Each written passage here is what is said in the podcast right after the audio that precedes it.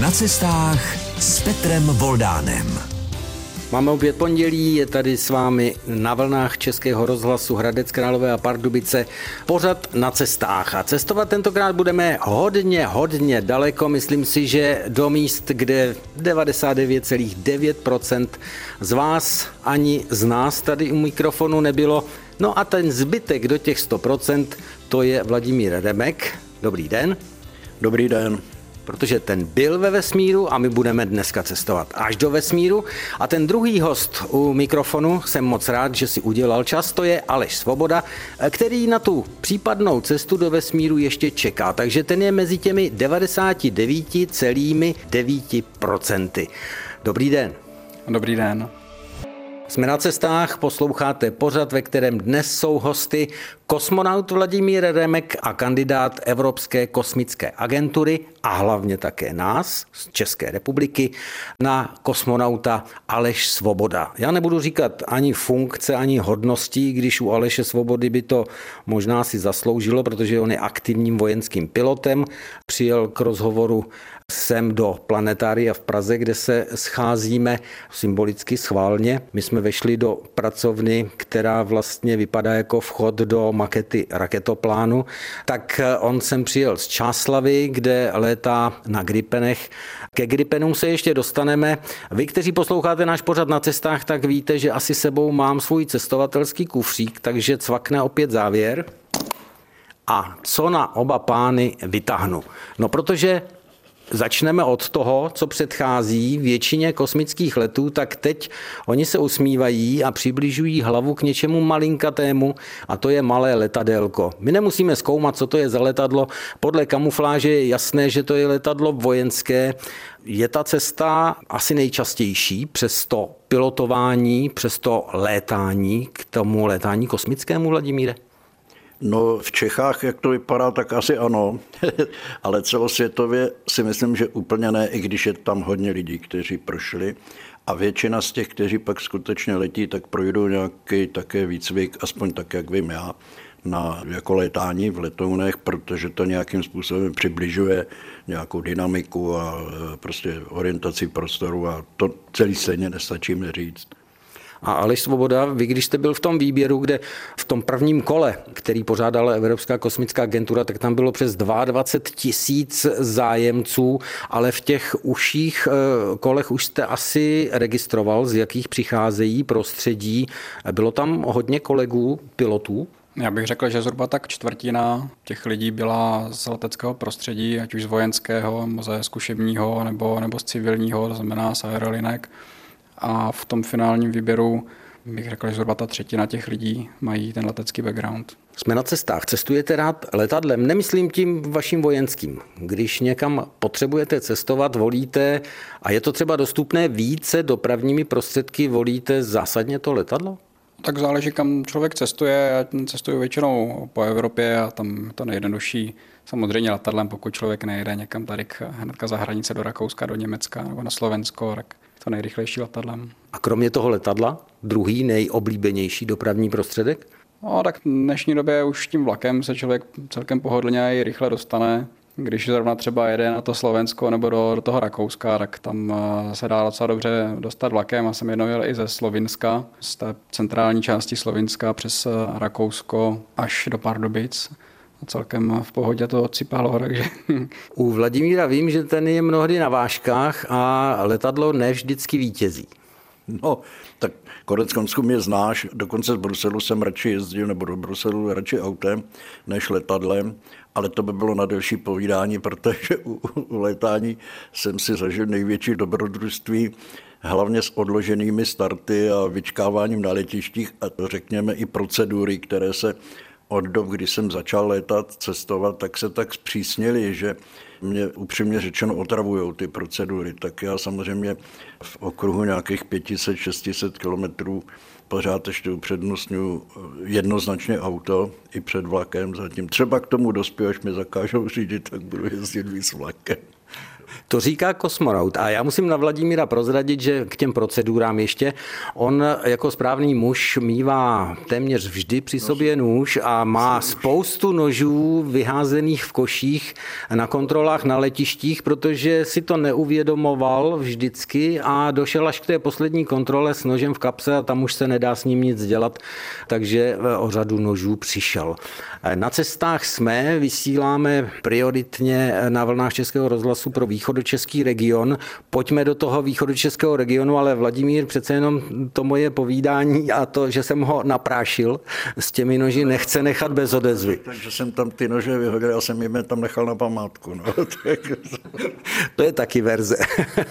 Vidíte, že dneska se při tom cestování i zasmějeme, ale já jsem nakousl ten východočeský region. A co vás k němu vlastně pojí nebo nepojí? Já vím, že Aleš Svoboda, když se vydával na tu svoji dráhu pilota a vlastně pokračující dnes přes ty výběry až do té sestavy kandidátů na kosmický let, takže v podstatě dost času prožil v Pardubicích. Tak v Pardubicích je Centrum leteckého výcviku na pardubickém letišti, které obstarává velkou část leteckého výcviku pro armádu, pro vzdušné síly. Takže už v rámci studia na Univerzitě obrany jsme tam absolvovali základní letecký výcvik. Pak po skončení studia proudový výcvik na letounech L39. No a potom vlastně jsem se přesunul do náměště, ale vzhledem k tomu, že se očekávalo, že se, přesunu zpátky blíž k Pardubicím do Čáslavy, tak eh, jinak jsem koupil byt kde jsem teda nikdy nebydlel, protože když jsme se přesunuli zpátky do Čáslavy, tak jsme se rozhodli, že si koupíme pozemek, postavíme dům, takže byt byl celou dobu prodaný, teď už ho nemám. Ale díky tomu, že ty Pardubice jsou prostřed republiky, tak je to taková strategická poloha, protože je to blízko i k Praze, je to blízko samozřejmě do Hradce, no a není to daleko ani od té Čáslavy, nějakých 30-40 minut. Teď jste potěšil moje pardubické srdíčko, protože já jsem se v Pardubicích narodil, ale tak jako vy říkáte, nikdy jsem tam vlastně nebydlel, tak já jsem tam bydlel možná půl roku, než jsme se s rodiči přestěhovali, ale pořád ten perník a tu koňskou krev v sobě nějak cítím. No a já myslím, že i Vladimír má ty vazby, protože má vazby na Hradec Králové. My jsme i spolu teď nevím, jestli to bylo z Hradeckého letiště nebo z Pardubického, startovali v letadlech, kdy jsme se proletěli i kolem Kunětické hory, takže ty si minimálně na těch letištích mnohokrát byl. No to samozřejmě byl, ale já mám především vztah k Čáslavy samotné, protože jsem tam absolvoval střední školu, maturoval jsem tam tehdy na SVV v Čáslavi. Dneska to je, myslím, pedagogická škola, jo, ale to není tak podstatný. A samozřejmě, že v Pardubicích jsem taky párkrát jako startoval a přistával. Už jako hotový pilot v té Čáslavy to bylo, když jsem byl ještě student. Jo. No a Hradec jako taky, jo, ale to samozřejmě jakoby epizodicky. To, na co ty vzpomínáš, to jsme tam, myslím, byli zrovna v tom výcvikovém středisku nebo v tom středisku výcviku. To už je víc než 20 let s americkým astronautem Jamesem Lavlem, který měl přes manželku taky nějaké vazby eh, sem do Čech a tam mu tenkrát umožnili a mě taky, že jsme se svezli na 39. Jsme na cestách, pojďme cestovat. Kde jste byli nejdál? U Vladimíra to je dost jednoduché. Kolik to bylo kilometrů nejdál? Oběžná dráha výška byla tehdy kolem 350 kilometrů, říkali mezi 340 až 360, protože ani dráha není přesně kulová, ani země není kulatá přesně, takže ono to tak úplně stoprocentně nebo jednoznačně říct nelze. No ale to není nejdál, protože eh, samozřejmě, když to bereš jako ve vztahu třeba k místu, odkud pocházíš, tak můžu říct, že jo, že jsem byl až u protinožců, že jo, to samozřejmě. Ono to je vlastně... nad tím těch 350 kiláků. Ono je to vlastně diskutabilní, protože nejdál a nebo nejvýš, takže jak je to u Aleše Svobody, nejdál a nejvýš? Tak nejdál jsem byl asi ve Spojených státech, v Nevadě a nej, nejvejš asi nějakých 15-16 kilometrech. Létáme, létáme. Vladimíra zřejmě by i svrběly ruce, že už by za to letadlo rád zase někdy sedl, kdežto u Aleše Svobody to bude obráceně, ten by do budoucna rád zase sedl k té aparatuře kosmické. Kde se narodila ta myšlenka, že chcete být kosmonauty? Kratince. Tak ta se narodila už v dětství, někdy ještě před školní docházkou. A úporně zůstala? No úporně zůstala. Já jsem v tomhle takový trošku možná old school. Já jsem měl vždycky to, to letectví a to kosmonautiku dost, dost jako, jako dvě věci, které jsou dost eh, si jednak analogický a jednak i historicky eh, dost spojený. Nepral se tam třeba popelář s pilotem nebo kosmonautem, anebo kosmonaut s prodavačem ve Zberimexu, protože tam měli akvarijní rybičky jako u Vladimíra. No pral se tam ten popelář, protože my když jsme bydleli v, v Brně, v, v bytě, že, tak my jsme měli okna jako ne, ne do ulice, ale na druhou stranu a tam, byla, tam byl dvůr, tam byla zahrada, za, za tou zahradou byla další ulice a tam vždycky v pět hodin ráno jezdil ten popelář a ono to bylo hrozně vidět, protože jako měl takový to, tenkrát to byl takový ty červený kukavozy, oranžový, pardon, a měli oranžový majáčky, tak vždycky z toho svítila celá ulice, mě to přišlo hrozně fascinující, jak tam takhle ráno jezdí, takže tam byl konkurent, no, ale dlouho to nevydrželo. U Vladimíra spíš svítily v akváriu ty neonky, než ten popelář asi. Ano, tak jako mělo to taky svůj vývoj. Já jsem samozřejmě, když jsem začal brát rozum, tak eh, nikdo a nic do vesmíru nelétalo. Já jsem taky už mnohokrát říkal, no a samozřejmě docela si pamatuju v devíti letech start Sputniku, a jak se lidi chodili dívat ven na základě upozornění z rádia neboli z československého rozhlasu, kdy se objeví ta tečka nad obzorem jeho západním.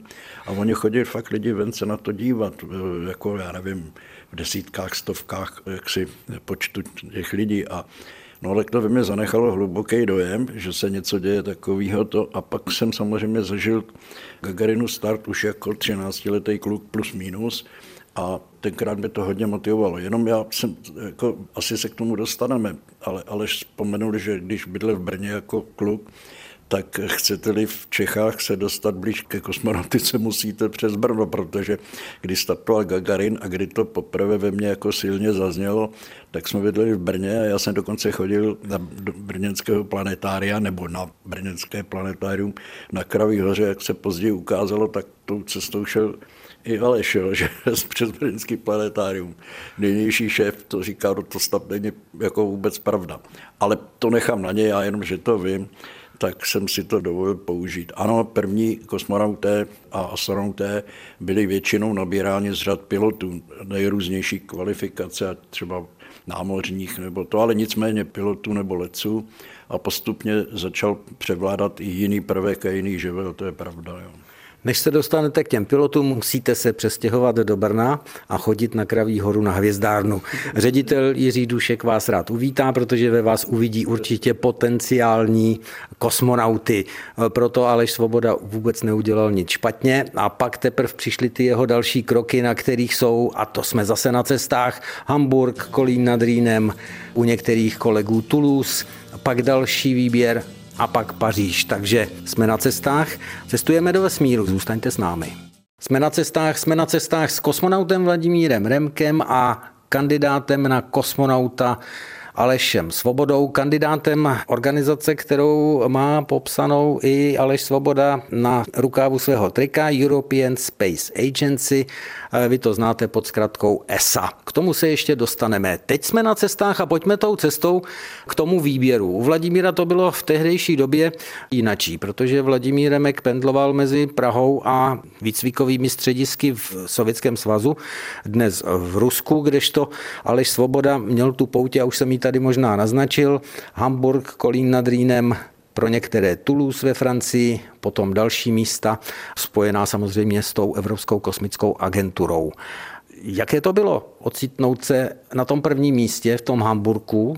Já si Hamburg spojuju spíš jako jeden z největších vůbec přístavů na světě. Samozřejmě vím, že jsou tam nějaké kosmické aktivity. Hráli tam Beatles, že jo. No v Hamburgu tak byla to první fáze nějakých těch psychologických testů, takže samozřejmě jsem k tomu přistupoval takže jsem se snažil být co nejvíc důkladně připravený v rámci toho, jak se připravit šlo. Takže já jsem byl soustředěný na to, co jsem věděl, že mě tam bude čekat. No a Hamburg je pro vás teď příjemnější město, po té, co jste v tom kole hamburském uspěl a posunul jste se do Kolína nad Rýnem?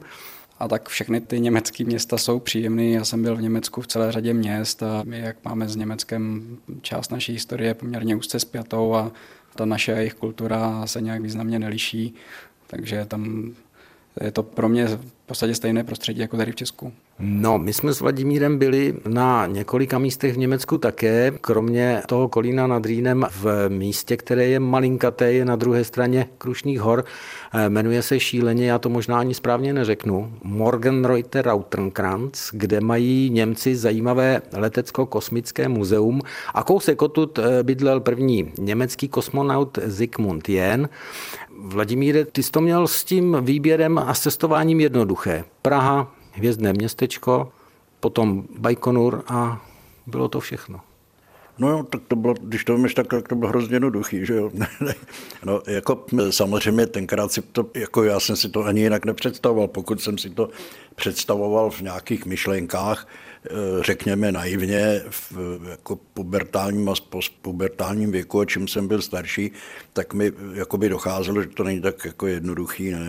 No, ale jako vyšlo to, nakonec se to prostě mě povedlo, do dneška jsem za to vděčný, že prostě tu příležitost jsem dostal, ale eh, taky Alešovi přeju, aby se mu splnila, ale z tohohle hlediska to jako bylo jednodušší, že bylo to cestování opakovaně do Prahy, takový ten předvýběr, co byl tady podle nějakých eh, určitých not, které přišly z toho Sovětského svazu, na co dávat pozor a tak dále, ale to nemá cenu podrobně vyprávět, jak jsem o tom mnohokrát mluvil a mluvili o tom jiní. Pokud vás zajímá, kam až se dostaneme, s kosmonautem Vladimírem Remkem a s kandidátem na kosmický let, jedním ze členů skupiny, kterou vybrala Evropská kosmická agentura Alešem Svobodou, tak zůstaňte s námi, jsme na cestách. Posloucháte pořad na cestách, hosty jsou kosmonaut Vladimír Remek a kandidát Evropské kosmické agentury a také České republiky na post kosmonauta Aleš Svoboda. My cestujeme, i s kufříkem. Já do něj znovu sáhnu a teď vyndám rekvizitu, kterou tady mám připravenou a ve které se možná uvidí trošku i Aleš Svoboda, protože my jsme mluvili o tom jeho výcviku. Já tu mám takový kouzelný notýsek a mám tady záložku a v tom notýsku je podpis člověka. Já to ah. nahnu. Frank Devine. No a vy jste se potkali vlastně u finále toho vašeho výběru, jestli se nepletu. No my jsme se potkali víckrát, jednak během toho výběru asi při dvou příležitostech a pak v závěru té samotné selekce během toho vyhlášení. Jinak samozřejmě Frank de Vina je v současné době šéf Evropského centra astronautů v Kolíně nad Rýnem, takže v kontaktu jsme. Já jsem měl to štěstí, že jsem ho potkal, proto je zvětšněn v mém eh, notýsku, kde mám zajímavé lidi a jejich autogramy. No, Vladimír tam samozřejmě taky nechybí. My jsme se s Frankem Devinem setkali několikrát při různých příležitostech. On nás vzal tehdy, jestli se nepletu, společně i do jednoho pracoviště zvláštního, které bylo někde v Holandsku, kde se montovaly různé komponenty k těm vesmírným přístrojům. Cestujeme, cestujeme. Když někdo cestuje normálně, tak si balí nějaký kufřík. Vladimír má fotografii, která vždy se objevuje v době výročí jeho letu, kde stojí se svým kolegou Alexejem Gubarevem a mají v ruce, teď nevím, jestli ty nebo Alexej měl v ruce ten kufřík. Máte kufřík, ale v tom nebyly ani kartáčky na zuby, ani trenky ani kartáčky na boty nebyly. Ne? Ale jinak eh, samozřejmě na to byla zejména z počátku častá otázka, co v tom kufříku máte. Ne zcela chápali, proč si musí nést sám kosmonaut kufřík k raketě. Jo? On nebyl velký. No to bylo jednoduše proto, že jsme už byli ve skafandrech oblečení, že jo, po zkoušce hermetičnosti a to.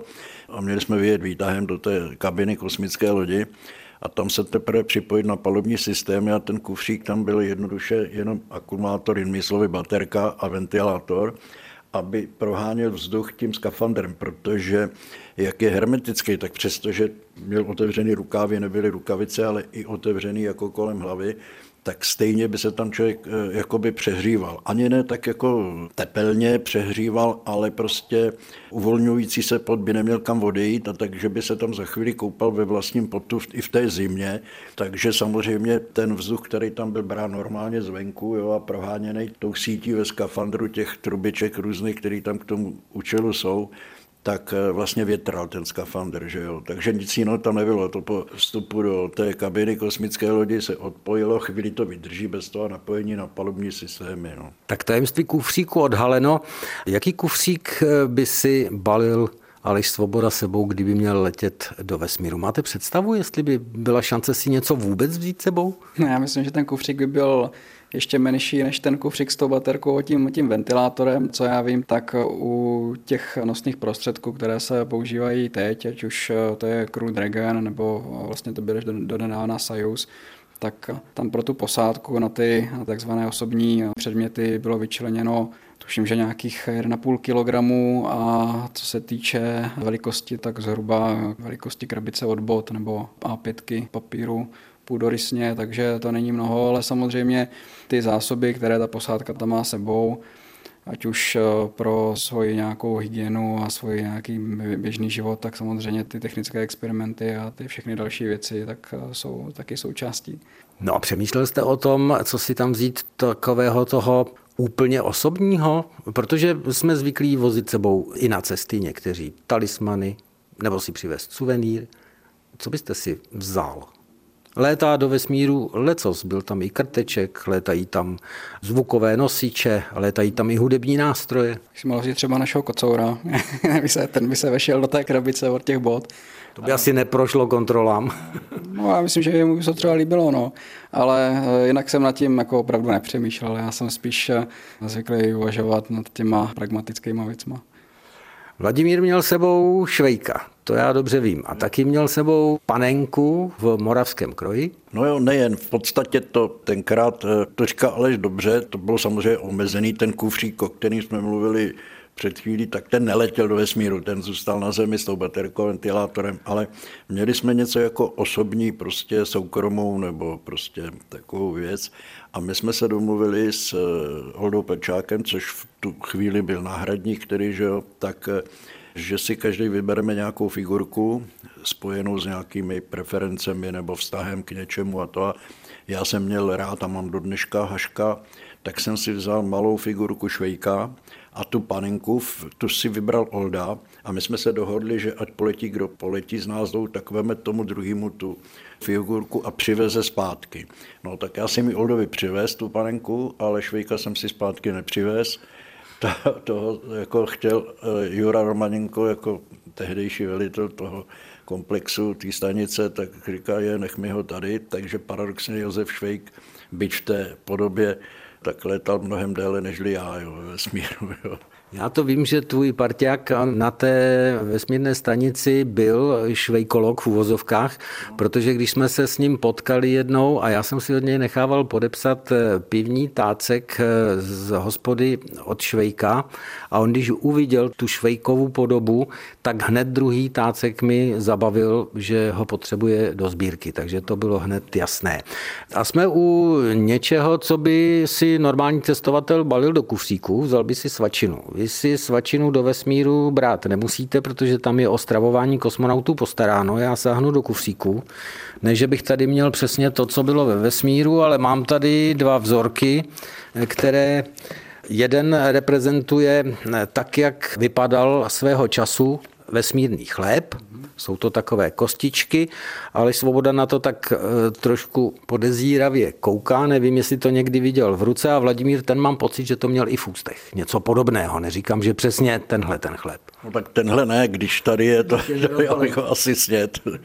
Ale jinak e, to samozřejmě byly počátky, já nevím, jak to přesně dělaný dneska, ale ty úplné počátky byly v tom, že bylo nežádoucí, aby tam člověk kromě jiného při jídle vytvářel drobky, protože ty by nikam nepadaly a vznášely by se v tom beztížném stavu a hrozily by eventuálním vdechnutím a tedy následným udušením, ne třeba po každý, ale když by jich tam bylo víc. Takže se pekl ten chleba v takových jako kostkách, jako kdo zná člověče nezlob se, tak v takových zhruba kostkách a měl tedy kůrku ze šesti stěn.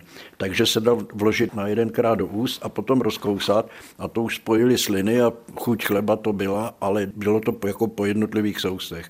Zrovna tak byly dělány některé jiné věci, které se drobí. Třeba čokoláda byla balená v takovým, řekněme, ke snězení sice, ale byla to něco jako celofánová blána, ale ona se rozpouštěla až v ústech, takže ani ta čokoláda třeba nedrobila. Postupem času se naučili zejména na té dlouhodobé stanici, kde stejně musí být ventilátory, který prostě přemysťují vzduch, protože tam není to přirozený, to, co známe ze země, ani si to neuvědomujeme, teplná konekce neexistuje takže eh, na ty ventilátory, které tam vlastně musí fungovat 24 hodin denně, tak na tu vstupní stranu nebo sací navlékali něco jako zbytek se silonové punčochy, čili sítko a jedli u toho i normální chleba a ty drobky prostě ten ventilátor nasával, pak to jenom se zbalilo a vyhodilo. Mezitím, co Vladimír líčí potíže případné z drobečky ve stavu bez tíže, tak Aleš Svoboda si prohlíží další příklad jak by mohla vypadat kosmická strava. Je to tuba, protože tuba byla tehdy další takový technický prostředek, jak s těmi potravinami nakládat co nejšetrněji ve vesmíru. Podle mě ta tuba má trošku nevýhodu, protože ať na ní napíšete nebo namalujete cokoliv, pořád je to tuba, jestli v ní máte guláš anebo v tom máte jiné oblíbené jídlo, tak je to pořád tuba. Chutnalo by vám to? Ona ta strava si myslím, že dneska už ve vesmíru je asi jiná. Při tom výběru anebo při těch všech rozhovorech a setkáních dostali jste se i k té kosmické gastronomii? Tak já jsem se k tomu tak trochu dostal oklikou, ne při těch rozhovorech, ale i při různých eh, jednáních a schůzkách. Tak eh, co se týče toho, jestli by mě to jako bavilo jíst, tak eh, já myslím, že je obrovský rozdíl, jestli člověk je na té kosmické misi krátkodobé, kde tam je například týden, 14 dní, 3 týdny, nebo jestli tam je delší dobu, například půl roku nebo rok, tam pak u těch dlouhodobějších eh, misí jde i hlavně o to psychologické hledisko, že člověk se začne docela brzo nudit. Pro zachování nějaké morálky na, na palubě je určitě důležité, aby ten člověk eh, neměl pořád tu stejnou stravu monotónní, aby například by mohl jíst i něco, co jenom nevytáhne z nějakého takového balení, ale by byl schopný si například z jednotlivých komponent tu stravu poskládat. Zkrátka jíme očima, nedá se nic dělat. No jo, to k tomu nelze nic dodat, to se vědělo už jako dávno. To by byly na začátku, protože se zdály jako technicky velmi praktický. Eh, musela v nich ale být minimálně kašovitá, spíše tekutá strava. Ano, samozřejmě, ať tam bylo napsané, co bylo, tak vlastně pořád směl jenom tubu, možná různě nabarvenou. A z té tuby si to vytláčel do úst, takže to samozřejmě nemělo tu tendenci to lítat po kabině ale samozřejmě eh, chuť mohla být různá, ale pořád stejná koexistence a člověk opravdu jí očima. A jenom důkazem toho je to, že my, když jsme tam přiletěli, tak ti kluci, co tam byli, Romaněnko a Grečko, tak tam byli už prakticky tři měsíce. Tehdy to byl rekordně dlouhý pobyt a najednou my koukáme, tam prostě měli takový pitlík od něčeho, jo, stahovací šňůru a, a v něm měli prostě asi 20 nebo 30 tou různých. A se tam, co to tady to a oni říkají, no my už to nemůžeme ani vidět, ty tuby, ne? A takže samozřejmě my jsme jim nabídli, že nám to tak nevadí, protože jsme byli nakách, že to budeme konzumovat. Oni se tomu bránili, že já jsem tam jako host, takže nebudu dojídat jako zbytky, ale nějak jsme to pomohli, protože tehdy to bylo ještě tak, že už sice tam letali nákladní lodě a bylo možné doplnit tu ten potravu, sortiment. ten sortiment doplnit, ale přeci jenom to bylo hodně závislé na tom, co se tam předem pošle. Takže byl rozepsaný ten jídelníček prostě do nekonečna a mohl si užívat v podstatě to, co směl na ten den jakoby napsáno. Nemohl si vybrat podle chuti, jo, a nebo ne úplně. No a takže to výsledek z toho byl, že tu by odkládali. Čili to byl jeden z prvních dokonalých poznatků, že to není cesta jak si kupřed, že to sice praktický, ale ty lidi hold potřebují vidět. Také gastronomie je eh, jedním z bodů našeho povídání o cestování v pořadu na cestách s Alešem Svobodou, kandidátem Evropské kosmické agentury a České republiky na post kosmonauta a kosmonautem Vladimírem Remkem. My pomalinku i když cestujeme rychle, vysoko a daleko, tak budeme za chvíli přistávat. Další vydání pořadu na cestách na vlnách Českého rozhlasu se chýlí ke konci. My se z těch nedozírných dálek a výšek vesmírných přímo s Vladimírem Remkem a Alešem Svobodou budeme pomalu snášet k zemi. Ale já si někdy říkám, když se dívám třeba večer na nebe, na hvězdy a dívám se vlastně do toho vesmíru, obrazně řečeno, jak vypadá vesmír z pohledu vesmíru. z vesmíru dolů, jak vypadá kolem, protože já se dívám na hvězdy nahoru, když je člověk na té oběžné dráze, tak ty hvězdy nemá nad sebou nikde. A co třeba taky vidí? My se občas snažíme, abychom viděli třeba polární záři a podobně. Jaké je to z té výšky? No samozřejmě mluvili jsme o těch výškách, jo, jako blízký vesmírný prostor okolo Země, takže my se vlastně zatím s výjimkou těch letů na měsíc jako lidí, tak jsme se vlastně nevzdálili od té země příliš. To je jenom tak na okraji. Poloměr země koule je přes 6 000 kilometrů a výška toho letu, to už je jedno, jestli 350 nebo 400, tak to porovnejte, udělejte si úsečku v nějakém poměru, třeba místo 6 060 cm a kolik tam bude těch 400 kilometrů, znamená, my jsme vlastně těsně nad povrchem.